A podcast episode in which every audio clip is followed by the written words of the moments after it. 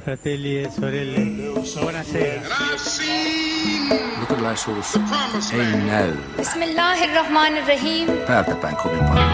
In the name of God. On nuorempia perheitä. Selittelemättä I do not fear. It is this unseen power Uskontoa ja politiikkaa on sotkettu toisiinsa niin kauan kuin uskontoa ja politiikkaa on ylipäänsä ollut olemassa. Koko itsenäisyytemme ajan ovat luterilaiset kirkonmiehet innokkaasti rakentaneet Suomessakin tasavaltaa politiikan kaikilla tasoilla.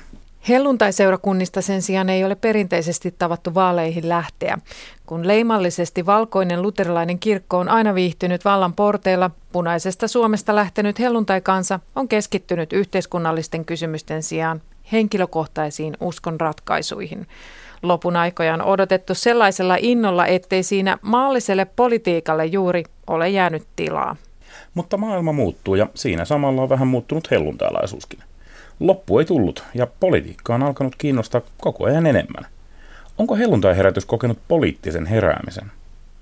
Millaisilla arvoilla uskonnollinen vähemmistö tekee politiikkaa? Mistä löytyy poliittinen koti helluntai-kansalle? Näitä kyselee tänään Horisonttia. Minä olen Anna Patronen. Ja minä Samuli Sumpää. Niin, me puhumme tänään siis politiikan ja uskonnon suhteesta, varsinkin silloin, kun poliitikolla on vahva vakaumus. Meillä on täällä studiossa vieraana Ville Hoikkala, Keravan kaupungin valtuutettu Demari. Tervetuloa. Kiitoksia.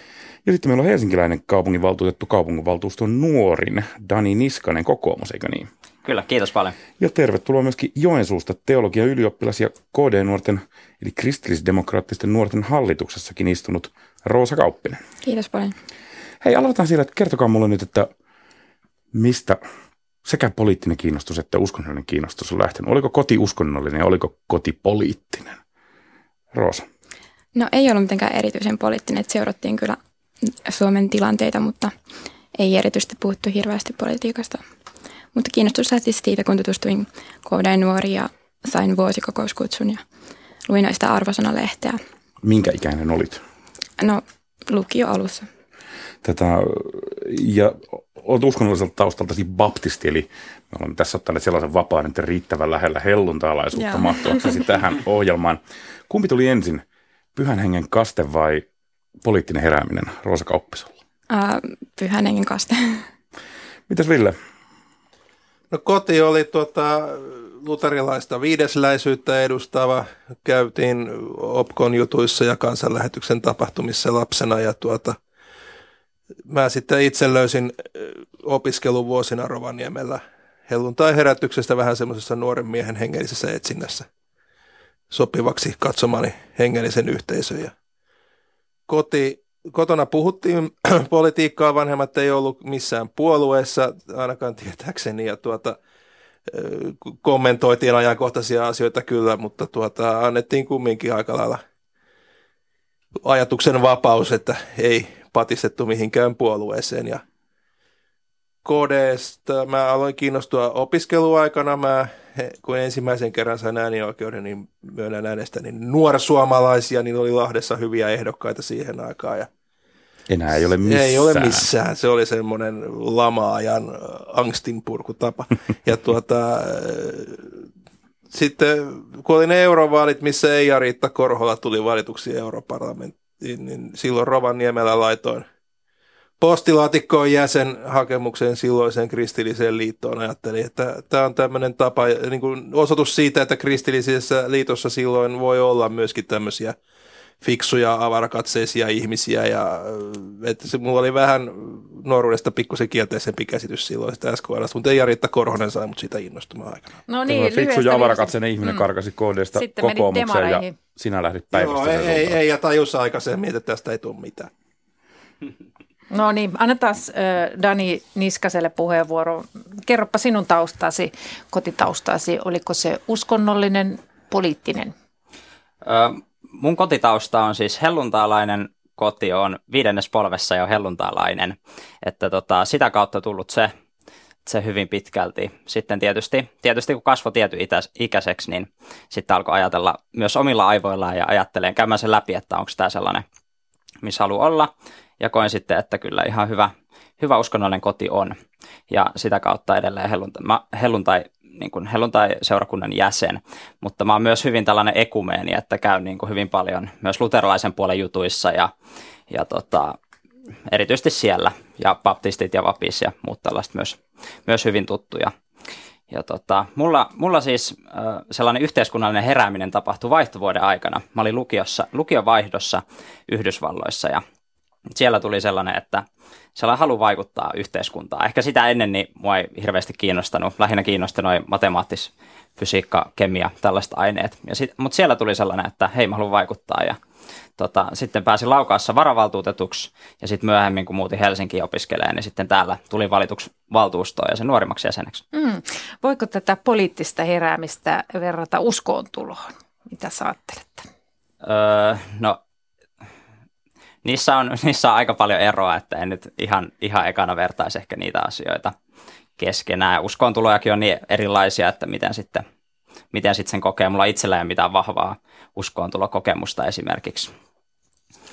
Ja tota, myös mun se, kun mietin, että mi, mihin puolueeseen liityn, niin sitäkin niin kuin, sekä ei ollut mikään sellainen het, hetken, niin kuin, että salama iski kirkkaalta taivaalta, että se on tämä, vaan mä mietin, mä pystyn just miettimään tosi, tosi niin kuin rauhassa objektiivisesti se asian, koska mun just perhe ei ollut poliittinen lainkaan, niin sitten otin selvää asoimia, luin vähän kansantaloustiedettä, poliittista historiaa ja sitten aika pian, pian tuli sellainen fiilis, että, että niin kuin kokoomus on lähimpänä sitä, mitä mä ajattelen. Että kukaan ei tietenkään pysty olemaan minkään puolueen kanssa kaikesta samaa mieltä, tai jos on, niin se on tosi huolestuttavaa. Mutta mulla sitten kokoomus tuntuu, että se on niin kuin lähimpänä oma ajattelu. No Roosa Kauppinen, kerro sinä vielä, miksi KD? Ja Ville saa sitten kertoa, miksi demarit, mutta kerro sinä ensin, miksi KD? No kyllä mun mielestä kristilliset arvot kuitenkin on semmoinen ihan hyvä, hyvä pohja siinä. Ja sitten KD tekee hyvää perhepolitiikkaa ja, ja KD-nuoret ottaa tosi monipuolisesti kantaa yhteiskunnan erilaisiin ilmiöihin. Ja näen, että se on ihan semmoinen hyvä puolue. Entäs sitten Ville, Ville Hoikkala, miksi meni demareihin? No siellä oli Keravalla kristillisdemokraatissa, niin kuin monessa puolueessa on, niin sellainen paikallistason kriisi, jossa oli eräs voimakas paikallinen suku on halus nappaa, napata sikäläisen KD-osaston komentonsa ja sieltä erinäisiä ihmisiä sitten ohjattiin ulos ja minutkin sitten lopulta, siinä oli se loppuhuipentuma se, että mä olin paikallisosaston hallituksessa ja kieltäydyin hyväksymästä yhtä laskua – niin ilmoitettiin, että sitten me erotetaan sut valtuustoryhmästä, niin mä sanoin, että Osama, kiitos lähtee täältä itsekin. Ja tota, soitin SDP, kun olin siinä ekan valtuustokauden aikana katsonut demareiden meininkiä ja huomasin olevani monesta asiasta samaa mieltä ja sinne tuli ihan ystävyyssuhteitakin ja että tämä voisi olla ihan hyvä juttu ja kuitenkin sosiaalidemokraattisiin arvoihin oli helppo yhtyä monella tavalla solidaarisuudesta ja hyvinvointiyhteiskunnasta ja sopimusyhteiskunnasta, että se oli semmoinen – vaihtoehto, joka silloin tuntuu hyvältä ja on ollut siihen nyt erittäin tyytyväinen. Ville, ei sua sosialistissa kuitenkaan haittaa tämä sosialismin perinteinen uskontavastaisuus. Miten kristitty siellä voi punaisessa porukassa pärjätä? Itse asiassa SDPssä uskon asiat on hyvin harvoin millään lailla puheenaihe. Meillä on nyt pääkaupunkiseudulla varmuudella ainakin sikhejä ja muslimeja ja taitaa olla juutalaisiakin aktiivisia jäseniä meillä – ja tota, siellä isossa puolueessa hyväksytään monenlaisia ihmisiä. Meillähän on kristillisten sosiaalidemokraattien liitto, jonka hallituksessa myöskin olen, ja sitä kautta pidetään yllä kristillisten kirkkojen ja SDP välistä dialogia. No Dani Niskanen, Yleisradio uutisessa viikko sitten sut lokeroitiin Helsingin kaupunginvaltuustossa kovaan oikeistoon, niin kiusaako sua tähän? Joo, se oli ihan hauska se, se tota Ylen toimittajan juttu.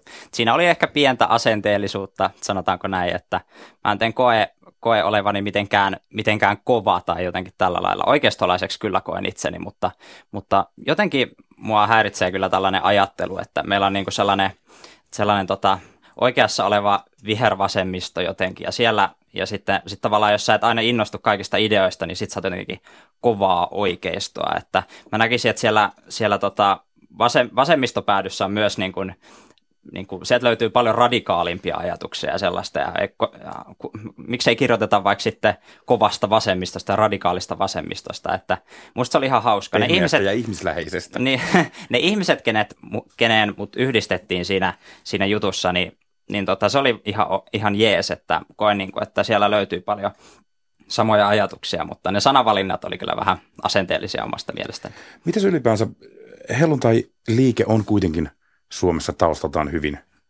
työväenluokkainen. Se on ollut uskonnollinen kristillinen protestiliike ja sen tausta on pikemminkin punaisessa Suomessa kuin tämän kypäräpää pappi kokoomuslaisessa valkoisessa Suomessa. Miten tällainen oikeistolaisuus mahtuu helluntai-seurakuntaan? Ja mitä sä sen koet?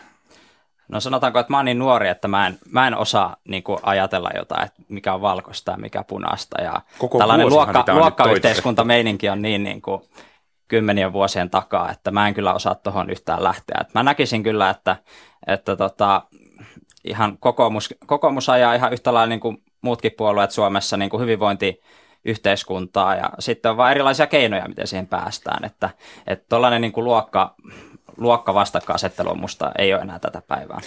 Entäs Roosa, kristillisdemokraatitkin kuuluu pikemminkin oikealle kuin vasemmalle ja KD nuoret, samoin kuin kokoomusnuoretkin, on vielä äitipuoluetta oikeammalla. Koet sä sen olevan kristitylle sopiva paikka, sen oikeiston, jossa kuitenkin on juuri kovia ja julmia arvoja, kuten Dani tuossa korosti.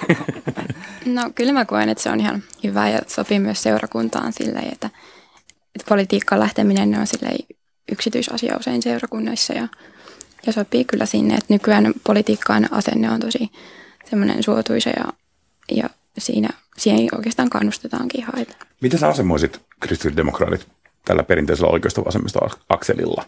Se on keskusta oikeistoa.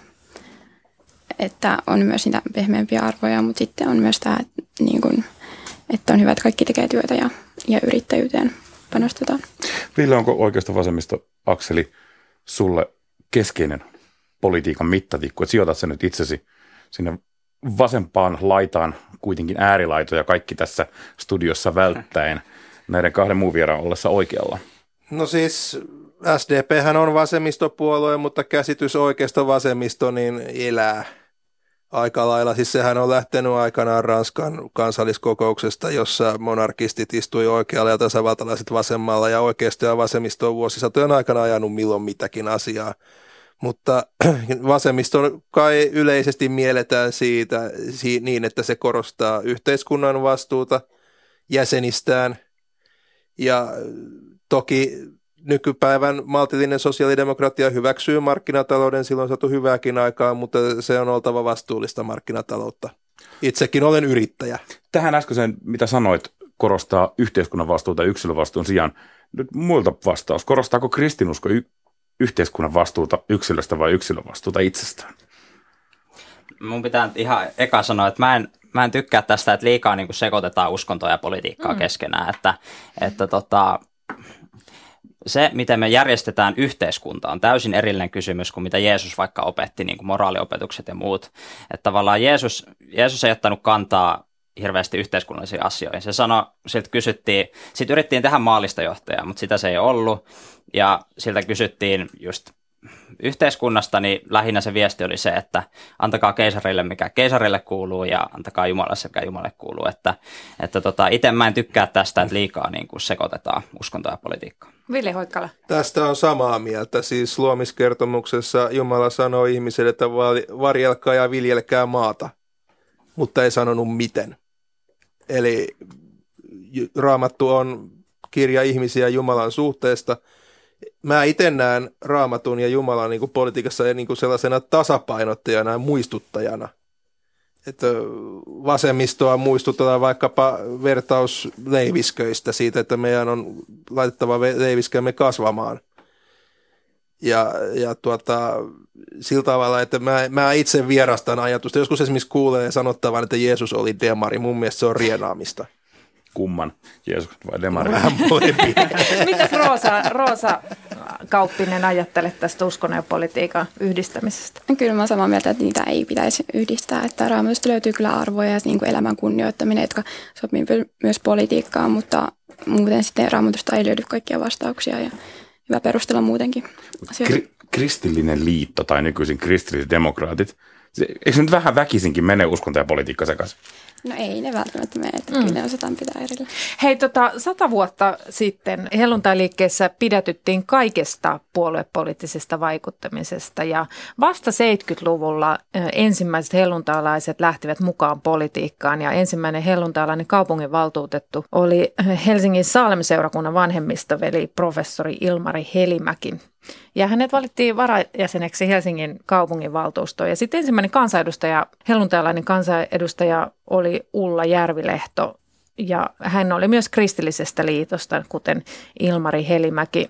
Tietenkin te olette uutta sukupolvea, mutta spekuloidaan vähän, että mistä johtui tämmöinen niin kuin valtava pidättyvyys niin pitkään, Ville Hoikkala? No ensinnäkin tämä on semmoinen asia, josta me kristillisissä sosiaalidemokraatiassa ollaan nyt pyritty, että siis tarkoitus on tehdä pieni tutkimus yhdessä helluntai-herätyksen kanssa, että miten ne asiat sata vuotta sitten oikein meni.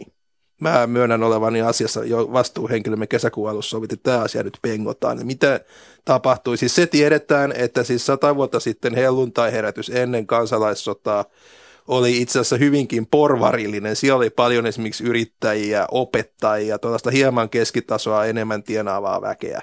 Ja se työväenluokkaistuminen tuli vasta myöhemmin, ilmeisesti 30-40-luvulla.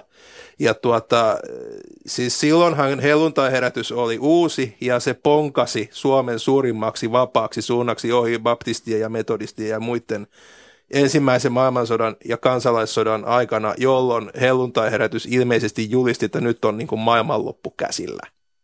Eli siinä ei haettu yhteiskunnallista muutosta silloin, vaan varautumista siihen, että on raamatussa tarkoitetut lopun ajat nyt käsillä. Jos on loput ajat tulossa, niin hirveästi ei tarvitse sitten niin kuin politiikkaa tehdä, eikä ehdikään, näinkö?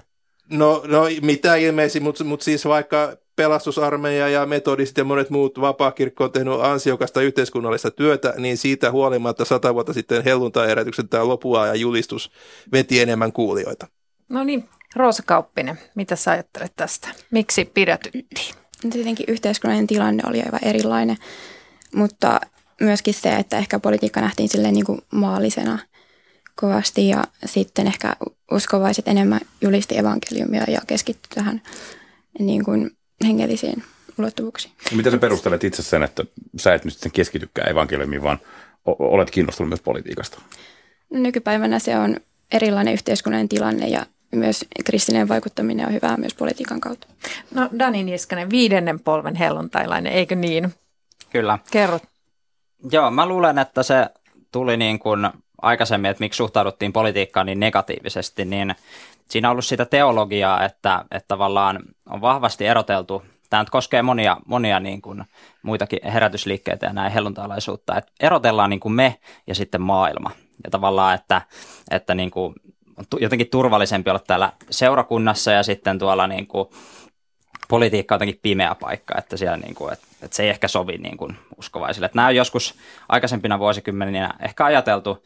Nykyään ehkä ymmärretään paremmin se, että niin kuin Jeesuksenkin opetus oli se, että, että olkaa suolana ja valona tässä maailmassa. Että ei siinä ole mitään järkeä, että me kuplaudutaan, kuplaudutaankin omiin, omiin vaan niin kuin sinne seurakuntaan vaikka ja ei niin kuin lähetä sieltä mihinkään, että, vaan että päinvastoin, että nimenomaan kannattaa olla vaikuttamassa siellä, siellä niin sanotusti maailmassa. Että tämä kahtiajako jako on niin kuin, tästä onneksi päästy eteenpäin. Mm. No ensimmäinen helluntailainen ministeri oli sitten kehitysyhteistyöministeri Toimi Kankaanniemi vuonna 1991 Ahon hallituksessa. Ja tämä KD on, oli pitkään niin kuin ainut tämmöinen, voisiko sanoa kosherpuolue äh, helluntailaisten joukossa. Onko KDlla ollut äh, tällainen helluntailaisten keskuudessa tällainen niin sanottu Jumalan puolueen maine? Tota, siis se oli itsekin olin 200 vuotta helluntailainen ja kristillisdemokraatti, niin jotain niistä ajoista vielä muistankin. Siis jollain lailla se oli eräänlainen oletusarvo, voisin tämmöistä sanoa. Sitten kun mä vaihdoin puoluetta, niin kaikenlaiset ihmiset kysyivät, että mitä on tapahtunut, ja kyllä siihen enimmäkseen suhtauduttiin ymmärtäväisesti. No mitäs Dani Niskanen, kun sä oot nyt kokoomuslainen, niin saatko sä sellaista kyselyjä, että eikö se pitäisi olla KD, kun sä oot uskovainen? Joo, siis no joskus tulee silleen, että jos tutustuu vaikka uuteen ihmiseen, niin jossain seurakuntakuvioissa, niin sitten ja sanon, että on politiikassa, niin sitten kysytään niin kuin ekana, että ai kristillisdemokraateissa. Että kyllähän se on, sanotaanko, että helluntaalaiset niin kuin muutenkaan suomalaiset ehkä keskimäärin ei seuraa politiikkaa hirveän hyvin. Ja sitten tavallaan se saattaa olla helposti, kun on kristitty ja se on tärkeä osa identiteettiä, niin sitten kun siinä puolueen nimessä on kristillisdemokraatit, niin sitten se tulee niin kuin ekana mieleen. Mutta sitten niin kuin, en mä tiedä yllättyykö siitä nykyään enää kukaan hirveästi. Kyllä että ihmiset tietää, että ihmisiä on eri puolueissa, eikä tosiaan, että se on murtunut se, se vanha ajattelu, niin ei sit tuu, en mä ainakaan kokenut sellaista niin kuin tuomitsemista tai ihmettelyä siitä, että miksi sä oot jossain muualla, vaan sitä, että aha, että tavallaan se on vain aika oletus, kun se on ehkä se yleisin vaihtoehto. Vaikka kaikki tässä helposti haluakin ja usein korostetaan, myös uskonnolliset ihmiset korostaa politiikassa pitävänsä uskontoa ja politiikkaa erillään. On kuitenkin paljon sellaisia poliittisia kysymyksiä, etenkin valtakunnan politiikassa ja lainsäädännössä, joissa on aika selkeä yhteys uskontoonkin. Siis kuntapolitiikassa ehkä ei se tota, liikenneympyrän sijoittaminen tai tota, osuuskaupan kaavoituskysymys nyt harvemmin saa ketään hakemaan retoriikkaa raamatusta, mutta entä nämä muut kysymykset? Onko sellaisia poliittisia kysymyksiä Suomessa tällä hetkellä, joissa uskonnon merkitys olisi teille suuri? Jos puhutaan abortista, eutanasiasta – tasa-arvosta parisuhteesta. Maahanmuuttopolitiikasta. Niin, niin Kertokaa minkälaisia Roosa, teillä on. liittyykö uskontosi jollakin tavalla näkemyksisi näistä asioista? No kyllä varmaan tuommoisissa arvokysymyksissä voi juontua sieltä sitten hyvä, että kristillisiä arvoja voi pe- Ota joku esimerkki. No varmaan just nämä elämän kunnioittamiseen liittyvät arvot. Eli että ei eutanasiaa ja mielellään ei aborttiakaan. Joo, että saattohoito. Dani? No itse on tosiaan, tosiaan kunnallispoliitikko, että meillä ehkä eniten on tullut se uskonnon tai että missä uskonto on tullut, niin on tullut tällaisessa, niin kuin on tuolla kasvatus- ja koulutuslautakunnassa, niin sitten niin kuin positiivisen uskonnonvapauden, niin kuin, että ymmärrän se arvon tosi hyvin. Mä luulen, että siihen vaikuttaa myös se, se niin kuin uskonnollinen tausta.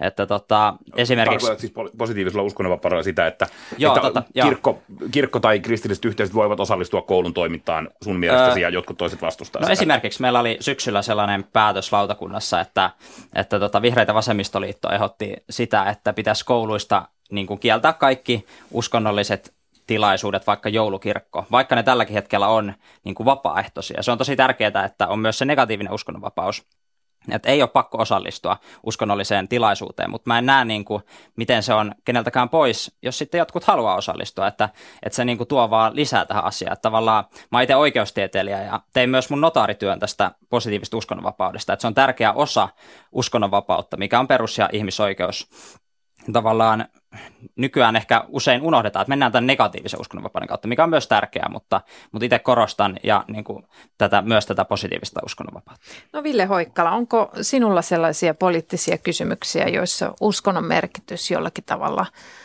vaikuttaisi taustalla? No nämä, mitä mainitsit, niin pyrin kumminkin ajan asioita, jotka suojelee elämää niin kuin aborttikysymyksissä, eutanasiakysymyksissä ynnä muuta, mutta sitten herää kysymys, mikä sitten suojelee. Esimerkiksi Suomessa on saatu aborttien määrä alas sillä tavalla, että yksinhuoltajia on tuettu enemmän, on enemmän valistusta ja se, siis se abortin kieltäminen ei ole Suomessa laskenut, tai siis ei ole ollut keino, mutta silti on saatu abortteja alas. Eli, eli asiat pitäisi nähdä kokonaisvaltaisena, mikä todellisuudessa suojelee enemmän, ja se on isompi kysymys kuin jonkun yksittäisen asian kieltäminen tai salliminen. Mm, asioita kannattaa kyllä katsoa laajasti. Ne ei ole niin yksiselitteisiä. No puhutaanko maahanmuuttopolitiikasta? Joo, löydetäänkö sen kovan oikeiston ja sitten maahanmuuttoasioissa työskentelevän lakimiehen väliltä vaikkapa jotakin keskinäistä eroa maahanmuuttopolitiikasta? Rajat auki, rajat kiinni jossakin sillä välillä. No, Dani Niskanen. Öö, joo, mä, mä muokkaisin maahanmuuttopolitiikkaa sillä tavalla, että, että vähennettäisiin tätä nykyistä aika hallitsematontakin tilannetta, missä, missä tota, meillä salakuljetetaan ensin ihmisiä Välimeren yli Eurooppaan, sitten ne liikkuu täällä ympäriinsä, saa jossain ehkä tur- turvapaikan, jos ei saa, saattaa siirtyä seuraavan maahan. Sitten ihmiset katoaa maan alle, ei tiedetä missä he ovat, niin Mun mielestä tämä koko systeemi pitäisi, pitäisi uudistaa sillä tavalla, että perustettaisiin leirejä turvapaikan hakijoille siellä mahdollisimman lähellä siellä lähtömaissa, missä he sitten voisi siellä tsekata heidän niin kuin, taustansa ja ottaa koko perhe siinä mukaan, että myös naiset ja lapset, nykyään suuri osa turvapaikanhakijoista on nuoria miehiä, niin saataisiin siellä mielellään koko perhe, katsottua, tsekattua ne taustat ja sitten otettaisiin sieltä niitä suoraan sitten, kun on saatu siis se turvapaikka, niin Suomeen esimerkiksi muualla Eurooppaa, ja sitten tavallaan sieltä saataisiin sitten he, jotka on tullut niin kuin paremman elintason perässä eikä tarvista suojelua, niin voi lähteä sitten takaisin, takaisin sinne lähtömaahan. Tämä nykyinen systeemi ei ole millään tavalla, tavalla niin kuin kestävä. Kyllä. Mitäs teillä siellä punavihreässä kuplassa? No tietysti nähdään ehkä maahanmuuton kautta nimenomaan tämä tietynlainen marksilainen luokkataistelu, eli maailmassa on valtavasti köyhiä ihmisiä, jotka haluaa sen paremman elämän ja haluaa lapsensa kouluun, haluaa sairaat sukulaisensa hoitoon ja sen takia pyrkii Eurooppaan, jossa on mahdollisuus saada jonkunlaista palkkaa. Jossain Afrikassa on valtava syntyvyys ja kauppapolitiikka on Afrikan kannalta epäedullista ja siellä on hyvin vaikea kenenkään saada sellaista työtä, josta maksettaisiin järkevästi. Ja tämä on, mä näen maahanmuuton tietyllä tavalla ihmisen haluna tulla toimeen. Sitten on myöskin tämä ihmisoikeuspuoli. Euroopan lähellä käydään valtavia sotia enemmän kuin koskaan. Irak ja Syyria on ihan tuossa meidän vieressä, samoin Libya.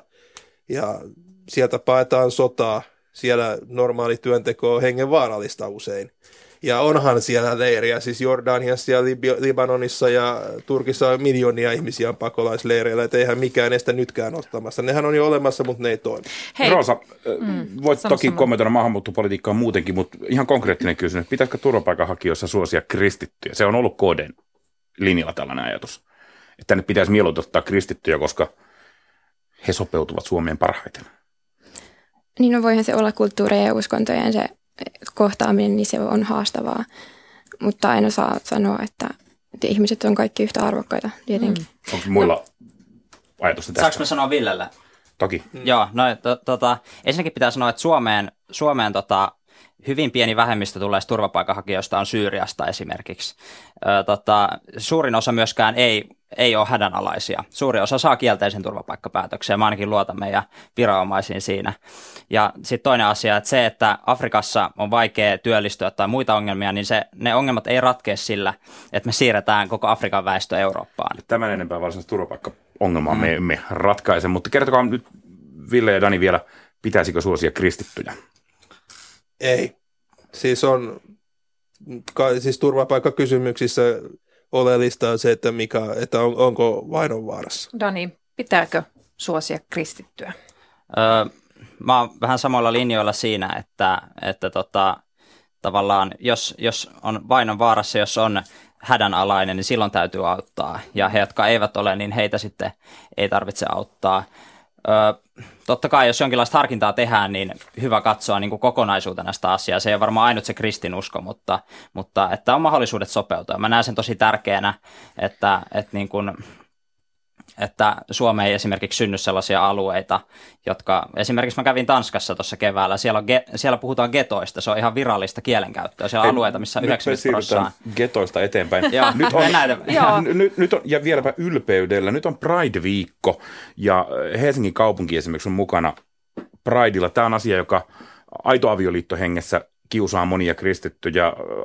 Jätetään Helsingille tästä kohdasta viimeinen sana, mutta Roosa, mit, mitä sä näet, tuleeko perhearvot tai uskonnollinen vakaumus silloin mukaan sulla, kun puhutaan siitä, että tuleeko kaupungin tukea Pride-viikkoa, gay-kulkueita, seksuaalikasvatusta, joita kristillinen liitto on vastustanut ainakin tässä nykyisessä muodossa. Mm, Millainen no, ajatus sulla on? Kyllä mun mielestä on ihan hyvä tuoda esille näitä kristillisiä arvoja sille ja tuoda myös sitä vaihtoehtoa esille. Ja kristilliset arvot ei tässä tarkoita pelkästään lähimmäisen rakkautta, vaan... No joo, niitä raamatun armopohja ja elämäohjeet on ihan hyviä niin kuin muutenkin. Ville Hoikkala, mitä sä ajattelet että siitä, että Helsingin kaupungin tukee Pride-paraatia? No, homoseksuaalit on osa meidän yhteiskuntaa ja moniarvoisessa yhteiskunnassa kaiken tyyppistä kulttuurillista toimintaa tulee tukea. Mä en näe siinä mitään ongelmaa. Dani? No mä näen siinä sen ongelman, että mun mielestä kaupungin ja muiden julkisten tahojen pitäisi olla kuitenkin neutraaleja suhteessa, suhteessa niin kuin eri, erinäisiin mielenilmauksiin tai kulkueisiin. Että oli se sitten Pride tai sitten oli se sitten joku 612 tai mikä tahansa, niin mun mielestä hyvä linja on kaupunki koostuu erilaisista ihmisistä, että sitten kaupunkina ei oteta kantaa tai muina julkisena organisaationa. No hei, te edustatte vähemmistökirkkoa, mutta mitä te ajattelette luterilaisesta kirkosta? Koetteko te luterilaisen kirkon poliittiseksi?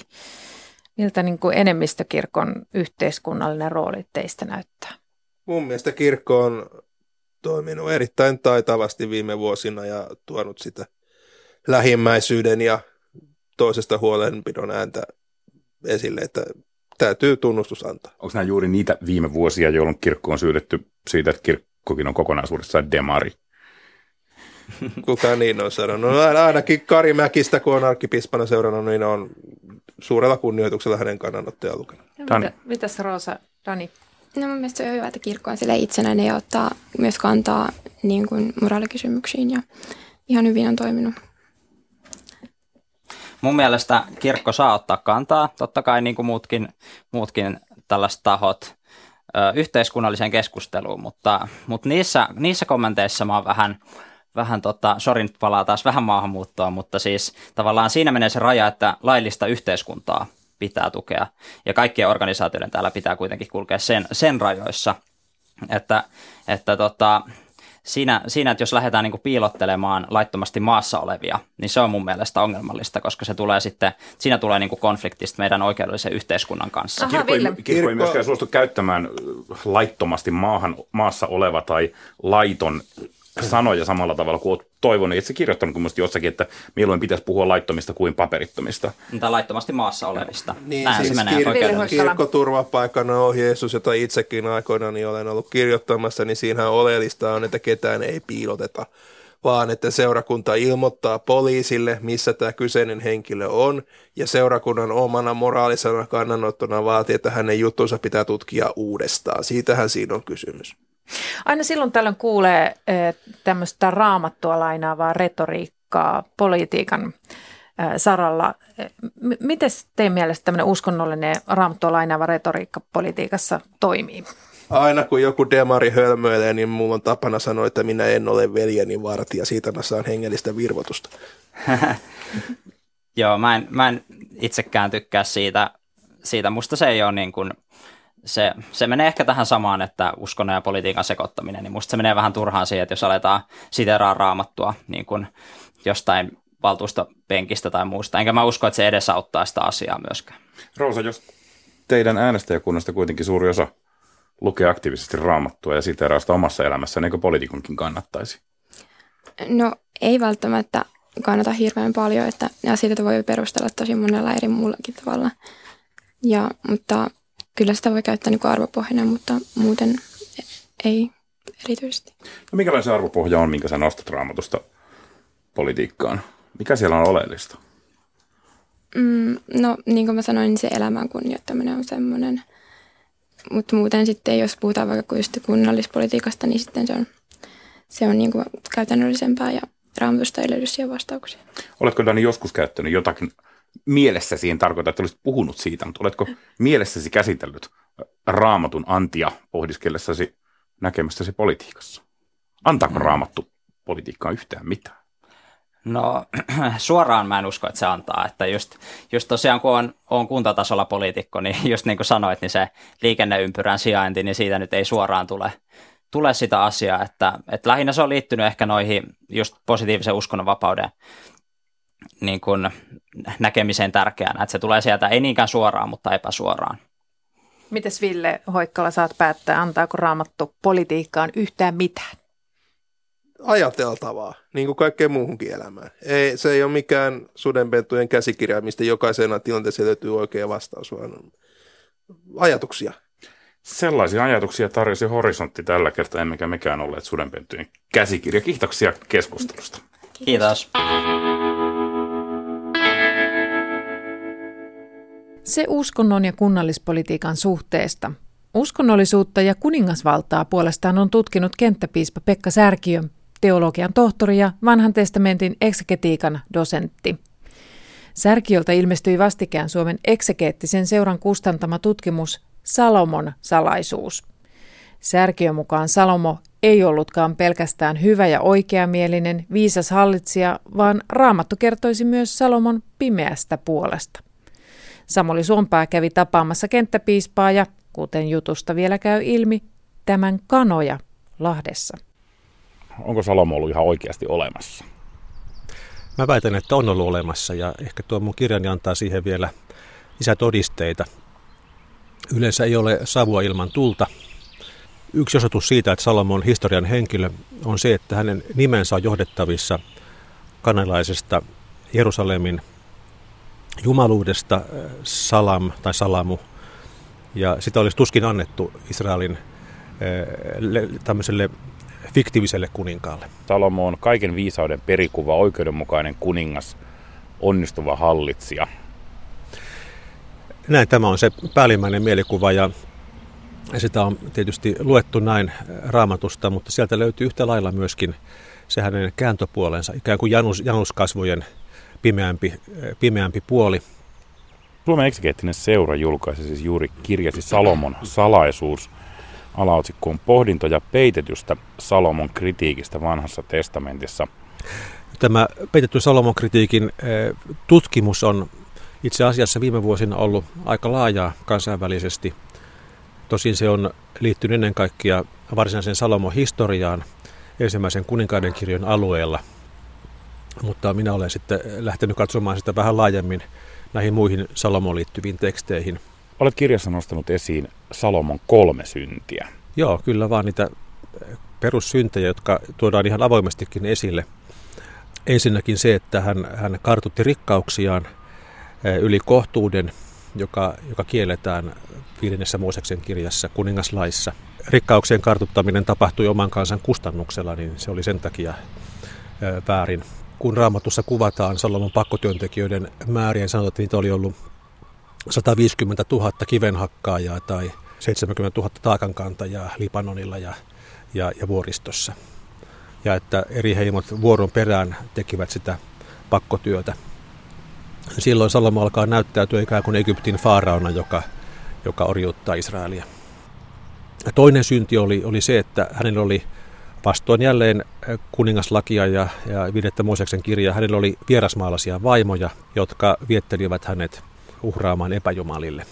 Kun miehellä väitetään olleen 700 kuninkaallista vaimoa ja 300 sivuvaimoa, niin tästä syntyy kyllä ensimmäisenä sellainen kuva, että siinä on haluttu kuvata kuningas melko maskuliinisena sankarimiehenä, että jos nämä kaikki naiset pystyy hoitamaan. Näin suuri vaimojen luku on, on tuotu esiin kriittisessä tarkoituksessa, kun viidennen vuoseksi luvussa 17 kuningaslaissa kuningasta kielletään hankkimasta itselleen kovin paljon vaimoja.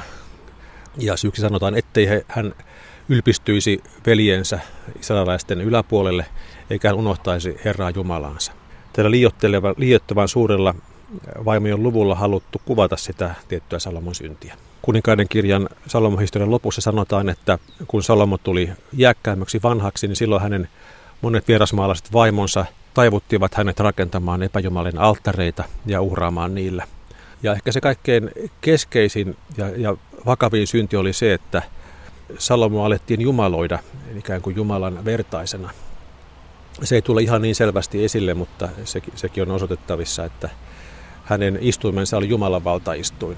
Ja se valtaistuin oli seitsemännellä portailla ikään kuin, ikään kuin taivaassa hän hallitsi kaikkia, kaikkia eläimiä ja kaikkia kansoja tämmöisenä maailman hallitsijana.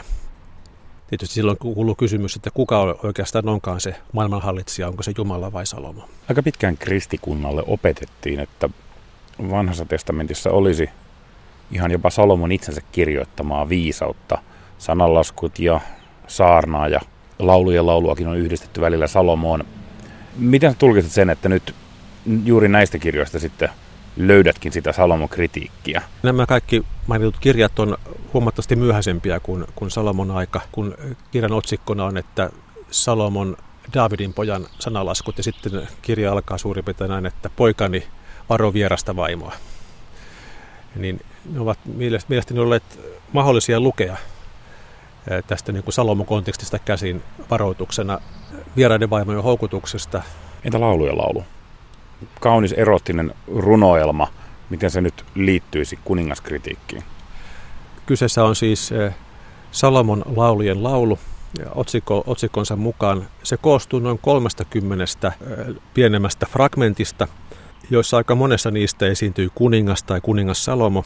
Löydän siellä viittauksia useampaan Salomon vaimoon tai naiseen. Ensinnäkin siellä ensimmäisestä vaimosta puhutaan, että hän on, tai naisesta puhutaan, että hän on niin kuin Faaraon tamma. Näen siinä viittauksen Salomon ensimmäiseen vieraaseen vaimoon, joka oli Faraon tytär. Kaanonin kolmas osa, eli nämä runolliset kirjat tai kirjoitukset, voivat vaikuttaa tämmöiseltä aika hajanalaiselta joukolta sekalaisia kirjoituksia, mutta hyvin moneen niistä löytyy joku yhteys tähän Salomon kritiikkiin, ja se voi ollakin jonkinlainen yhteinen nimittäjä. No, tämä on minun oma, omaa tulkintaani, mutta nimenomaan laulujen laulussa se tarjoaisi ainakin yhden syyn siihen, minkä takia laulin laulu tämmöisenä maallisen rakkauden runoelmana on liitetty kanoniin. Juutalaiskirjallisuudessa on tehty Salomosta oman aikansa velho tai joissakin tapauksissa demonien hallitsija. Ja Salomo kiinnostaa myöhempiä aikoja okkultista ja vapaamuurareihin saakka. Ajalaskun taitteessa ja sen jälkeenkin eh, Salomo oli ennen kaikkea tunnettu ei niinkään raamatun kertomusten, vaan näiden myöhempien demonologisen aineksen takia. Kirjassa oli myöskin kerrottu, miten demonit olisivat osallistuneet tämän myyttisen Salomon temppelin rakentamiseen. Aivan, se, se liittyy kieltoon raamatussa, että temppeliä ei saanut rakentaa rautatyökaluilla. Ja kun sitä tutkittaa, pohdittiin, että miten temppeli voitiin rakentaa ilman työkaluja, niin, niin siihen semmoinen kirja kuin Salomon testamentti, joka on ajalaskun taitteen vaiheella syntynyt raamattuun kuulumaton teksti, niin siinä kuvataan, kuinka Salomo hallitsemiensa demonien avustuksella rakensi temppelin. Ja siinä on kiinnostava luku 18, sen kirjan luku 18, jossa kuvataan sitä, kuinka Salomo käskee vuorollaan eteensä 36 eri tähdissä asuvaa demonia, ja jokainen demoni kertoo nimensä ja sen, että mitä vaivoja he aiheuttavat, ja, ja sitten he kertovat myöskin sen, että kuka, mikä enkeli saattoi nämä demonit karkottaa. Siitä luvusta käy hyvin esille ajauskuntaitteen vaiheilla esiintynyt käytäntö, miten voitiin erilaisia sairauksia parantaa näillä Salomon antamilla ohjeilla. Kun näihin kirjoihin on kirjoitettu kritiikkiä Salomoa kohtaan, niin kritisoidaanko tässä nyt miestä vai kertomusta?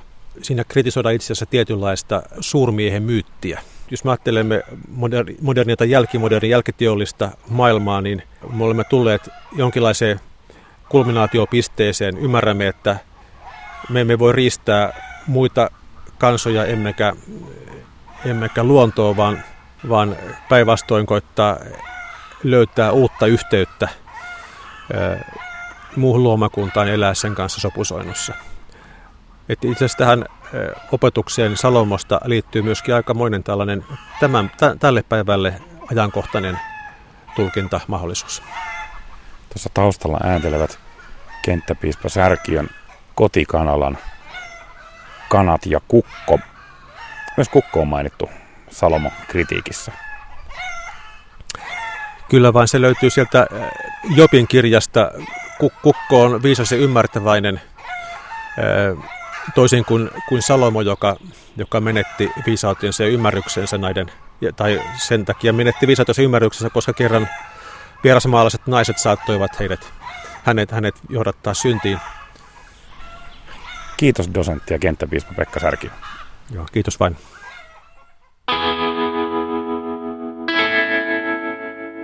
Horisontti jälleen ensi viikolla. Tämän ohjelman voit kuunnella jo nyt Yle Areenassa, milloin vain ja missä vain.